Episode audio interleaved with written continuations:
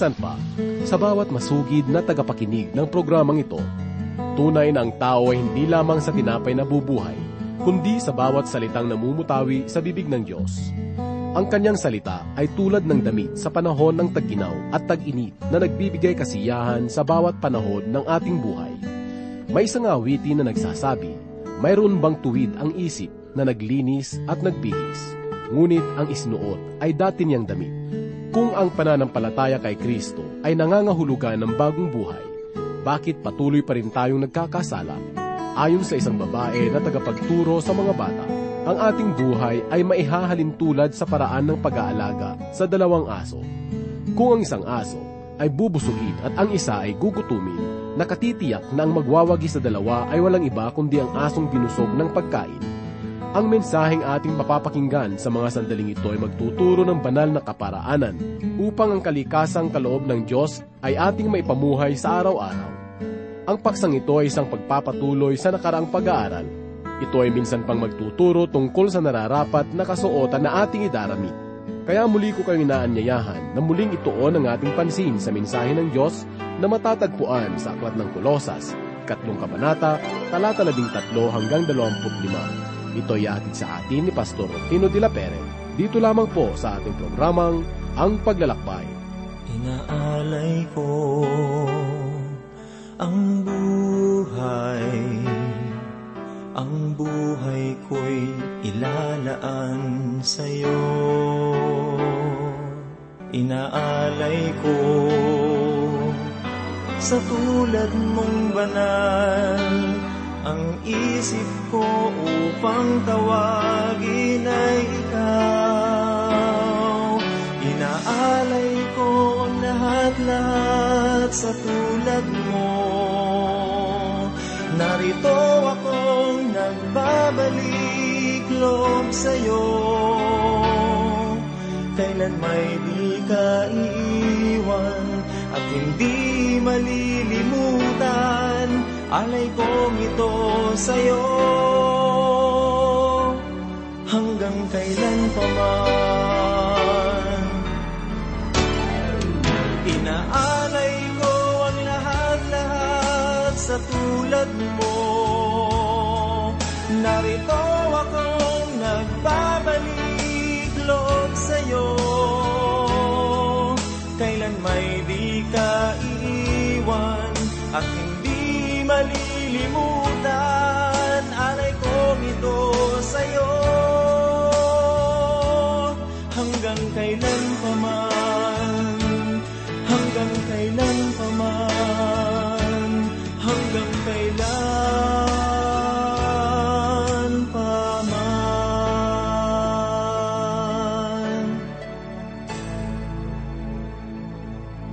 Ito po ang huli sa ating pag-aaral at pagbubulay sa aklat ng Kolosas na sinulat ni Apostol Pablo at hahanguin po natin sa ikatlong kabanata talatang labing tatlo hanggang dalawampu at lima. Muli pong sumasa inyo ang inyong kaibigan at pastor sa Himpapawid, Rufino de la Peret. May mga tagapagturo na nagtatanong sa kanyang mga mag-aaral na nagsasabi, makailang ulit nagagawa ng tao na magkasala sa loob ng isang araw. Napatigil ang mga mag-aaral sapagkat hindi nila mabilang ang mga pagkakataon na nagaganap sa buhay nila kung makailang ulit sila nagkakasala. May pangyayari sa buhay ng mga alagad kung saan tinanong nila ang Panginoong Hesus kung makailang ulit nilang patatawarin ang taong nagkakasala sa kanila. At namangha sila sa isinagot ng Panginoon sapagkat ang kanilang pitong ulit na pagpapatawad ay ginawa ng Panginoon na makapitumpung pito. Ngunit ano nga ba ang batayan ng pagpapatawad? Ang kasagutan ay masusumpungan po natin sa paksa na ating pagbubulay-bulayan ngayon. Hahanguin po natin sa ikatlong kabanata ng Kolosas, talatang labing tatlo hanggang dalawampu at lima. Ganito po ang sinasabi sa talatang labing tatlo. Pagtiisan ninyo ang isa't isa, at kung sino man ay may reklamo laban sa kaninuman, magpatawaran kayo sa isa't isa. Kung paanong pinatawad kayo ng Panginoon, ay gayon din naman ang inyong gawin. May kasabihan na nagsasabi, madaling magpatawad, ngunit mahirap makalimot. Ngunit paano mo makakalimutan ang pagkakasala na nagdulot ng malalim na sugat sa iyong damdamin? Magagawa mo bang patawarin ang nagkasala sa iyo? Marami ang nagsasabi na ang pagkakasala ay likas sa tao, ngunit ang pagpapatawad ay kaloob ng Diyos. Kaya naman marami ang nagdadahilan na magsasabi, Hindi ako Diyos na kayang magpatawad, kaya dapat siyang magdusa sa kasalanan na kanyang ginawa. Ang pagpapatawad na binabanggit sa talatang ito ay kaloob na inilagay ng Diyos sa puso ng bawat mananampalataya. Ito ay batay sa pag-ibig ng Panginoon na kanyang ipinamala sa pamamagitan ng kanyang kamatayan doon sa cross. Ngunit hindi ito nangangahulugan na ang mananampalataya ay dapat na magpaapi kung siya ay sinasamantala. Ang katangiang ito ay nangangailangan ng karunungan na nagbibigay sa mga mananampalataya ng kakayanan na harapin ang suliranin para sa kapayapaan. Ang ibig sabihin, ang sinuman na nagkasala sa atin ay dapat nating harapin at kausapin ng mahinahon, sapagkat ang karaniwang dahilan ng pagtatalo at hinanakitan ay nagmumula sa pakikinig sa mga maling usap-usapan ng iba. Hindi natin maiwasan na makaharap ang mga taong hindi malapit sa ating kalaoban. Ngunit ano ang nararapat nating gawin sa gayong mga kalagayan? Sang-ayon kay Apostol Pablo, ang halimbawa na ipakita ni Kristo ang dapat na maging huwara ng pagpapatawad. Sapagkat kung paanong ang Panginoong Hesus ay nakapagpatawad sa kabila ng ating mabigat na pagkakasala, gaano pa kaya tayo na tumanggap ng kanyang walang bayad na biyaya upang makapagpatawad sa mga nagkasala sa atin?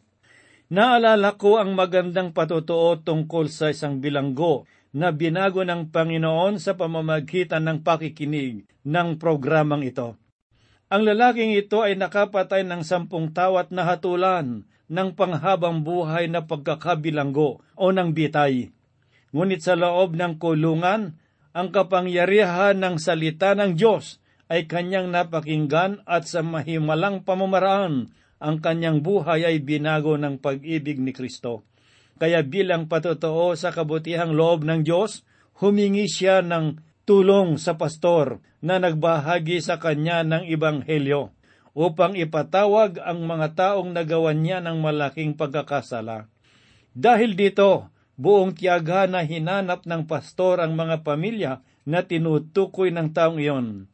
At noong kanyang masumpungan, hiniling niya ang kanilang pahintulot na makipagkita sa taong pumatay sa kanilang mahal sa buhay. At dumating ang sandali ng kanilang mga pagtatagpo. Ang lalaking bilanggo ay luhaan na lumapit at taos-pusong humingi ng kanilang pagpapatawad. Ang tinig ng lalaki ay halos hindi mabigkas ang mga salita na paghingi ng kapatawaran, sapagkat ang kanyang pananangis ay gayon na lamang. Subalit sa kabila ng hindi masambit na pagsisisi, ang mga pabilyang ito ay nagbukas ng kanilang puso sa lalaking bilanggo at sinabi, Pinapatawad ka namin para sa kalwalhatian ng Panginoon Diyos. Ang gayong pahayag ay kanilang nasabi sapagkat sila ay may mga pananampalatay sa Panginoon at nakakaunawa at tinanggap nila ang paghingi ng pagpapatawad ng taong humihingi sa kanila ng kapatawaran. Ang pagpapatawad ay hindi madaling gawin, sapagkat higit nating nadarama ang hapdi ng sugat sa ating mga kalooban. Ngunit kung ilalagay natin ang ating sarili bilang makasalanan na hindi nakaabot sa kalwalhatian ng Diyos, nakatityak ako na babaguhin ng pag-ibig ng Diyos ang ating kalooban at pagkakalooban niya tayo ng kalakasan na makapagpatawad sa kabila ng mapait at masakit na karanasan na dulot ng mga pangyayari. Ito ang katotohanan na nais ipahatid ni Pablo sa mga mananampalataya sa Kolosas. Nais niyang ipaunawa na ang pagkakasala ay likas sa buhay ng tao. Tayong lahat ay hindi paganap, Bawat isa sa atin ay may anino ng kahinaan na humihila sa atin upang magkasala. Ngunit ang bawat kahinaan ay napagtatagumpayan kung ang pag-ibig ang magahari sa bawat bahagi ng ating pagkatao. Pakinggan po naman natin ang katotohanan na sinasabi sa ikalabing apat at ikalabing limang talata. At higit sa lahat, ang mga bagay na ito ay magbihis kayo ng pag-ibig na siyang tali ng kasakdalan at maghari sa inyong puso ang kapayapaan ni Kristo, na doon ay tinawag din naman kayo sa isang katawan, at kayo'y maging mapagpasalamat. Ang pagpapatawad ay nagmumula sa puso na pinuspos ng pag-ibig ng Diyos. Kung mapapansin po ninyo, may dalawang katangian na nabanggit sa talatang ito na nagbibigay sa atin ng damdamin na magpatawad. Ang mga katangiang ito ay ang pag-ibig at kapayapaan. Kung ating matatandaan ang dalawang katangiang ito, ay nangunguna sa bunga ng banal na espiritu na binanggit sa aklat ng Galasya, Kabanatang 5, talatang 22. Nagpapatunay lamang kung gayon na ang pagpapatawad ay hindi bunga ng kalakasan at kabutihan ng tao sa kanyang sarili, kundi ito ay bunga ng kapangyarihan ng banal na espiritu sa bawat taong nagpapasakop sa Diyos. Maaring ang pagpapatawad ay isang karuwagan sa mata ng sanglibutan. Ngunit sa bawat nagmamahal sa Diyos, ito ay kapangyarihan na nagbibigay daan sa mga makasalanan upang lumapit sa Panginoon. Subalit papaano natin magagawa ang mga katangiang ito? Ang sabi ng ikalabing anim na talata ay ganito po, Manirahan nawang sagana sa inyo ang salita ni Kristo ayon sa lahat ng karunungan. Magturo at magpaalalahanan kayo sa isa't isa sa pamamagitan ng mga salmo at ng mga himno at mga awiting espiritual na umaawit na may pasasalamat sa Diyos sa inyong mga puso. Ang mga salita ng Panginoong Heso Kristo ang magbibigay ng malinaw na patotoo tungkol sa buhay na may pananampalataya. Ito ang liwanag na gumagabay sa buhay upang matupad natin ang kalooban ng Diyos.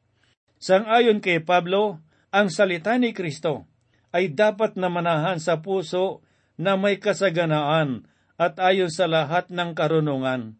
Ito ang dapat na manahan sa ating puso upang lumago tayo sa pagkakakilala sa Panginoon. Ngunit hindi lamang karunungan ang ipinagkakaloob ng salita ng Diyos, kundi ayon sa ikalabing limang kabanata ng Ebanghelyo ni Apostol Juan, talatang tatlo. Ganito po ang sinabi niya, Kayo'y malilinis na sa pamamagitan ng salita ng aking sinabi sa inyo. Ang salita ng Panginoong Kristo ay lumilinis ng buhay. Nagbibigay ito ng tamang pananaw at saloobin. Mahalaga na magkaroon tayo ng patuloy na pagtatalaga ng ating panahon sa pag-aaral at pagbabasa ng salita ng Diyos upang patuloy nating maisabuhay ang kanyang layunin sa bawat araw ng ating buhay. Kung meron mang layunin na kailangan nating gawin, iyon ay walang iba kundi ang makilala si Kristo. Pakinggan po natin ang matapat na pananampalataya at pananaw ni Pablo sa ikatlong kabanata ng Filipos, talatang walo hanggang sampo. Higit pa roon, ang lahat ng mga bagay ay inari kong kalugihan, dahil sa higit na kahalagahan na makilala si Kristo Jesus na Panginoon ko. Alang-alang sa Kanya'y tiniis ko ang kalugihan ng lahat ng mga bagay at inari kong basura lamang upang makamit ko si Kristo at ako'y matagpuan sa Kanya na walang sarili kong katuwiran na mula sa kautusan, kundi ang katuwiran sa pamamagitan ni Kristo, ang katuwirang buhat sa Diyos na batay sa pananampalataya upang makilala ko siya at ang kapangyarihan ng kanyang pagkabuhay at ang pakikisama sa kanyang kahirapan, at ako'y matulad sa kanya sa kanyang kamatayan. Kaibigan, ano ang layunin ng iyong buhay? Sa papaanong paraan mo ginagamit ang iyong mga kakayanan at mga kaalaman? Ang talata na ating binasa ay kakikitaan ng hindi pangkaraniwang pagnanais na ipinahayag ng masigasig na lingkod ng Diyos. Para sa Kanya, ang natatanging kayamanan ng buhay ay walang iba kundi ang pagkakilala kay Kristo. Ang Panginoong Hesus ang pinakaasam-asam niyang makamit sapagkat tanging siya lamang ang makapagbibigay kahulugan sa kanyang buhay. Kaibigan, kung ikaw ay naghahanap ng pananaw na magiging gabay sa iyong buhay, ang sinabi ni Pablo sa ikalabing pitong talata ay magandang saligan para sa atin. Sinabi ni Pablo, At anumang inyong ginagawa, sa salita at sa gawa, gawin ninyong lahat sa pangalan ng Panginoong Hesus, na nagpapasalamat kayo sa Diyos Ama sa pamamagitan niya. Maraming mananampalataya ang hindi makasumpong ng paglago sa kanilang espiritual na buhay, sapagkat sila ay nakukulong ng kanilang mga makalamang pananaw at mga pagnanais.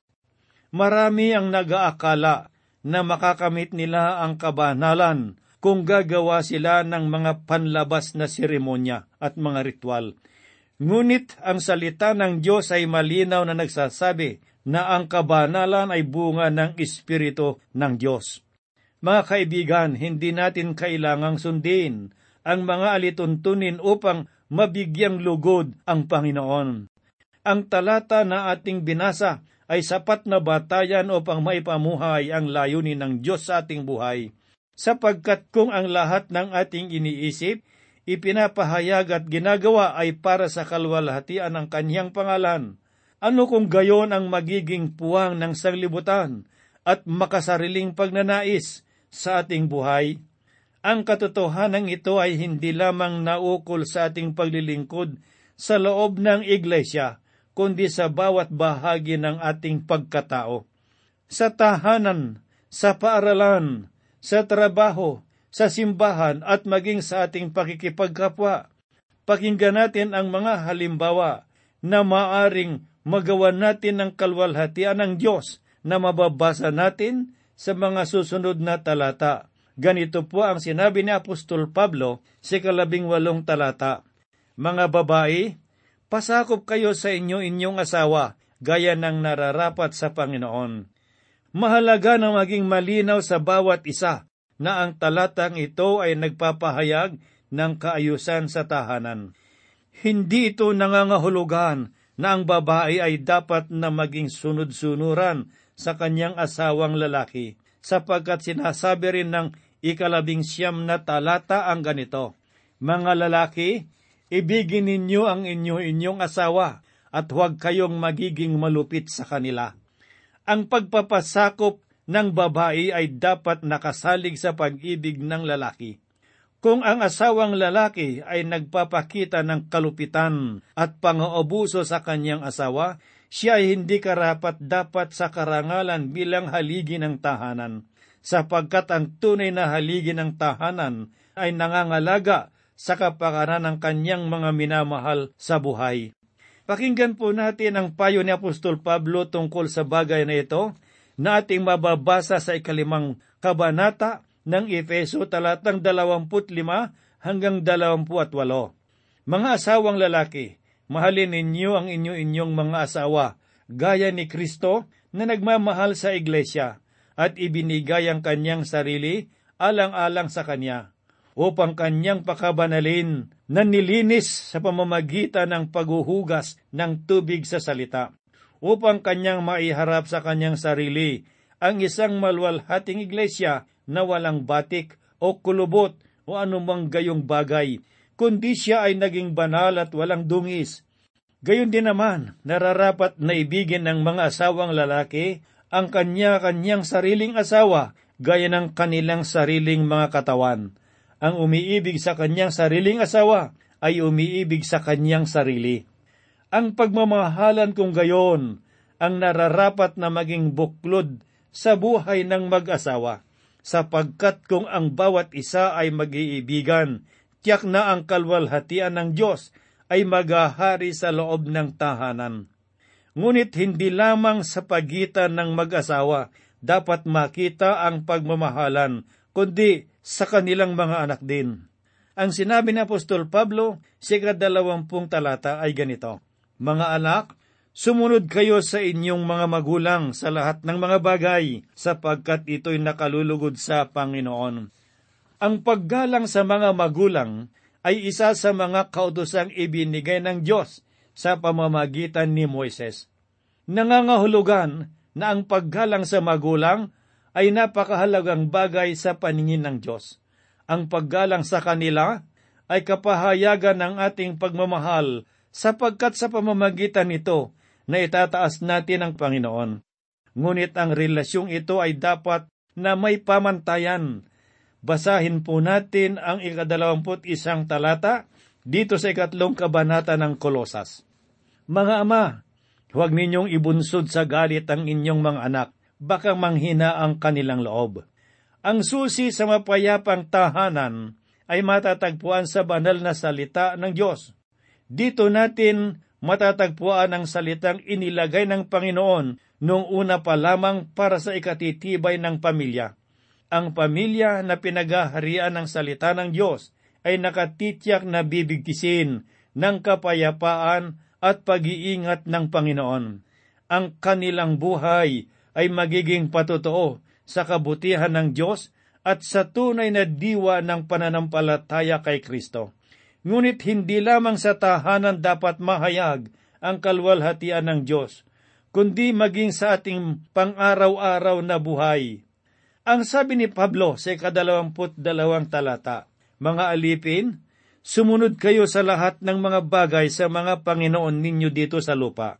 Hindi naglilingkod lamang kung may tumitingin, na gaya ng pagbibigay lugod sa mga tao, kundi sa katapatan ng puso na may takot sa Panginoon. Ang katamaran ay tanda ng kawalang hangarin at kasiyahan sa ating ginagawa. Ang katangiang ito ay nagdudulot ng kahirapan sa buhay. Inaalis nito ang kalwalhatian ng Diyos sa ating buhay, sapagkat paano natin malulwalhati ang Panginoon kung wala naman tayong mabuting nagagawa para sa Kanya. Mga kaibigan, kung ang inyong buhay ay pinagaharian ng katamaran, kayo ay hindi nagbibigay kalwalhatian sa Diyos. Sapagkat kung kayo ay may kasigasigan sa inyong puso, ang ikadalawamput tatlong talata ay magiging totoo sa inyong buhay, sapagat ganito po ang sinabi ni Apostol Pablo. Ano man ang inyong ginagawa, ay inyong gawin ng buong puso na gaya ng sa Panginoon at hindi sa mga tao yamang inyong nalalaman na sa Panginoon ay tatanggapin ninyo ang gantimpalang mana. Paglingkuran ninyo ang Panginoong Heso Kristo, sapagkat ang gumagawa ng masama ay pagbabayarin sa kasamaan na kanyang ginawa at walang itinatanging tao. Ang taus-pusong paglilingkod ay nagpapakita ng tunay nating pagkatao. Gawin natin na may katapatan ang lahat ng mga bagay nating ginagawa na ipinagkatiwala sa atin ng Diyos. Ito ay nangangahulugan na anuman ang ating gagawin, nakikita man ito ng tao o hindi, tayo ay magsusulit sa Diyos. Sapagkat siya ay walang itinatangi at wala siyang pinapanigan, mayaman man o mahirap, lahat ay pantay-pantay sa paningin ng kanyang katarungan. Kaibigang nakikinig, Darating ang oras na tayo ay haharap sa Panginoon. Ipagsusulit natin ang ating buhay. Nakahanda ka bang humarap sa Diyos na pinagmumula ng iyong buhay? Bakit hindi mo subukang lumapit sa Kanya ngayon at isukom at ipasakop ang iyong buhay sa Kanya? Kakamtin mo ang kapayapaan at kapahingahan para sa iyong nagugulumihan ng kalagayan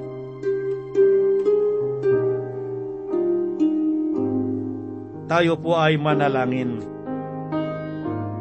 Minsan pa, dakilang Diyos, kami po'y dumudulog sa iyo. Mula sa kaibuturan ng aming puso, kami po'y nagpupuri at nagpapasalamat. Nilulwalhati ka namin, Panginoong Diyos, sapagkat Ikaw ang Panginoon naming buhay. Ikaw ang aming kaligtasan. Ikaw ang aming tanggulan. Ang pag-ibig mo'y hindi kumukupas, hindi ka nagbabago kailanman. At sa oras na ito, Panginoong Diyos, sa iyong pangalan, akin pong idinadalangin ang lahat ng mga kaibigan at mga kapatid na nakikinig ng iyong mga salita. Marahil, ilan sa kanila ay merong mga mabibigat na suliranin, ano pat nawawala sila ng pag-asa at nanlulupaypay.